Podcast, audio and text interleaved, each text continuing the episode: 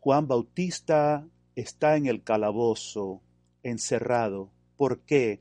Por haber sido fiel a su misión profética y confrontar la corrupción y el pecado del rey Herodes. Sin embargo, una de las promesas sobre la venida del Mesías es que Él va a liberar a los cautivos, como dice el profeta Isaías, liberará a los cautivos. Entonces Juan Bautista no entiende y entra en duda y sufre enormemente. Yo preparé el camino, yo le entregué mis propios discípulos y ahora estoy aquí en este calabozo y Jesús no me libera. Entonces duda, y ese es el sufrimiento más grande que el sufrimiento físico de la cárcel. No sabe cómo entender esto. Entonces le pide a sus discípulos que le pregunten a Jesús, ¿eres tú el Mesías o hemos de esperar a otro?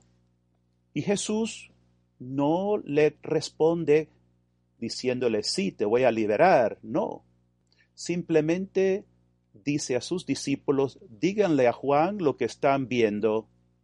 ¿Y qué están viendo? Que los ciegos ven, que los cojos andan, los leprosos quedan limpios, los sordos oyen, hasta los muertos están resucitando. Tantos signos, milagros, maravillas. El Evangelio se le está predicando a los pobres. Pero, y liberar a los cautivos, Jesús no lo menciona.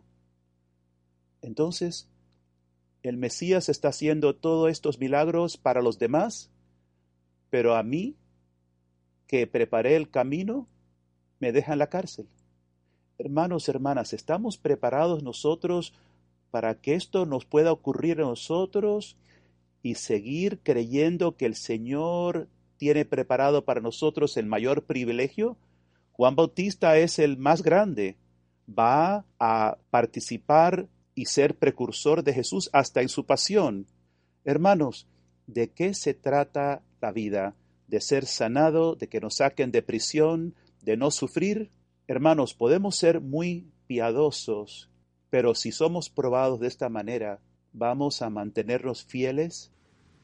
Y la segunda lectura nos habla de no murmurar, porque el juez viene y si tú estás juzgando, estás usurpando el lugar del juez. Jesucristo es el juez, no nosotros. Pensando en esta lectura, yo me sentí acusado, porque han habido momentos en esta peregrinación donde yo he murmurado, y no realmente es no la culpa de ustedes, han sido ustedes muy buenos peregrinos, es mi culpa, porque cuando uno toma esta actitud donde uno tiene todo como uno quiere tenerlo y entonces las cosas no son como quiere uno, entonces, ¿qué pasa? Perdemos de vista lo que Dios quiere y nos ponemos a juzgar sin verdadero discernimiento. Y eso es una falta de respeto a nuestros hermanos y una falta de respeto a Dios. Y me arrepiento. Qué necio es tomar estas actitudes. Ustedes han sido muy buenos, todos ustedes, en esta peregrinación. Pero cuando tomamos estas actitudes, cualquier cosa nos puede molestar y podemos caer en el pecado del juicio, de la murmuración. Es perder de vista lo que Dios quiere, lo que Dios está haciendo. Y el Señor nos está pidiendo a todos arrepentimiento. Juan Bautista, como ustedes saben, fue decapitado por el capricho de una mujer que quería vengarse. Y se aprovechó de la borrachera de Herodes. Es una situación típica donde parece que los malos son los que ganan, como el Viernes Santo, los malos ganan. ¿Se acuerdan los que iban camino a Emaús? Pensaban, bueno, Jesús era muy amoroso, perdonaba, decía cosas muy bonitas, pero al final los romanos son los que tienen el poder, son los que tienen los ejércitos y el mal gana. Y Jesús es un fracasado, su vida es un fracaso. Y eso es lo que Jesús es para el mundo. En el caso de Maús, Él empieza a caminar con ellos y les invita a escuchar cuando Él va revelando toda la historia de la salvación en clave de la cruz para que entiendan que esto debía de ocurrir. Ellos se quedan asombrados, pero aún no lo reconocen. Nosotros también tenemos que encontrarnos con la cruz, pero no defraudarnos.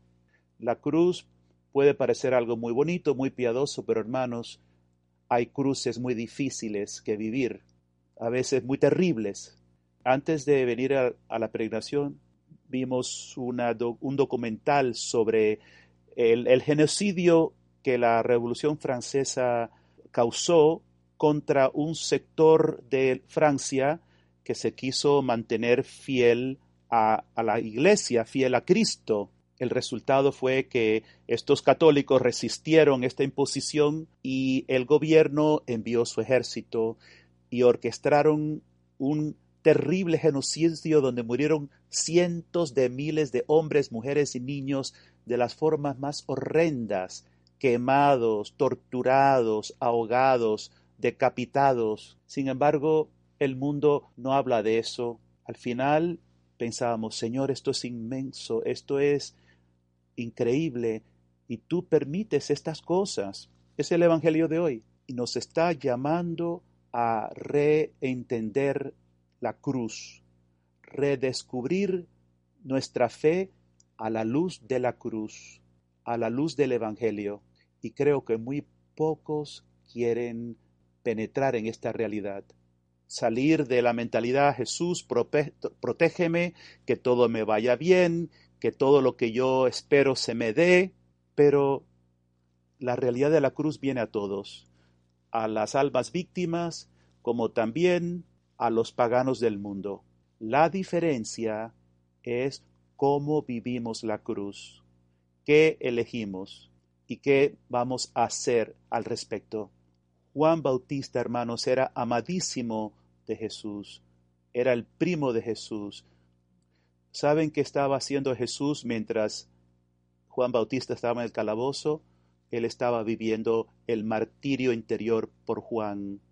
Él hubiese preferido estar él mismo en el calabozo y no Juan, pero lo permitió. Y Juan Bautista eligió seguir siendo fiel. Dos mil años han pasado.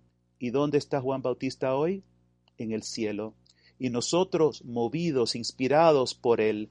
Pero ¿dónde está Herodes? ¿Dónde está Herodias? ¿Dónde está ese equipo? Yo no sé, pero por si acaso no quisiera estar en sus zapatos pero yo sí quiero estar donde está Juan Bautista.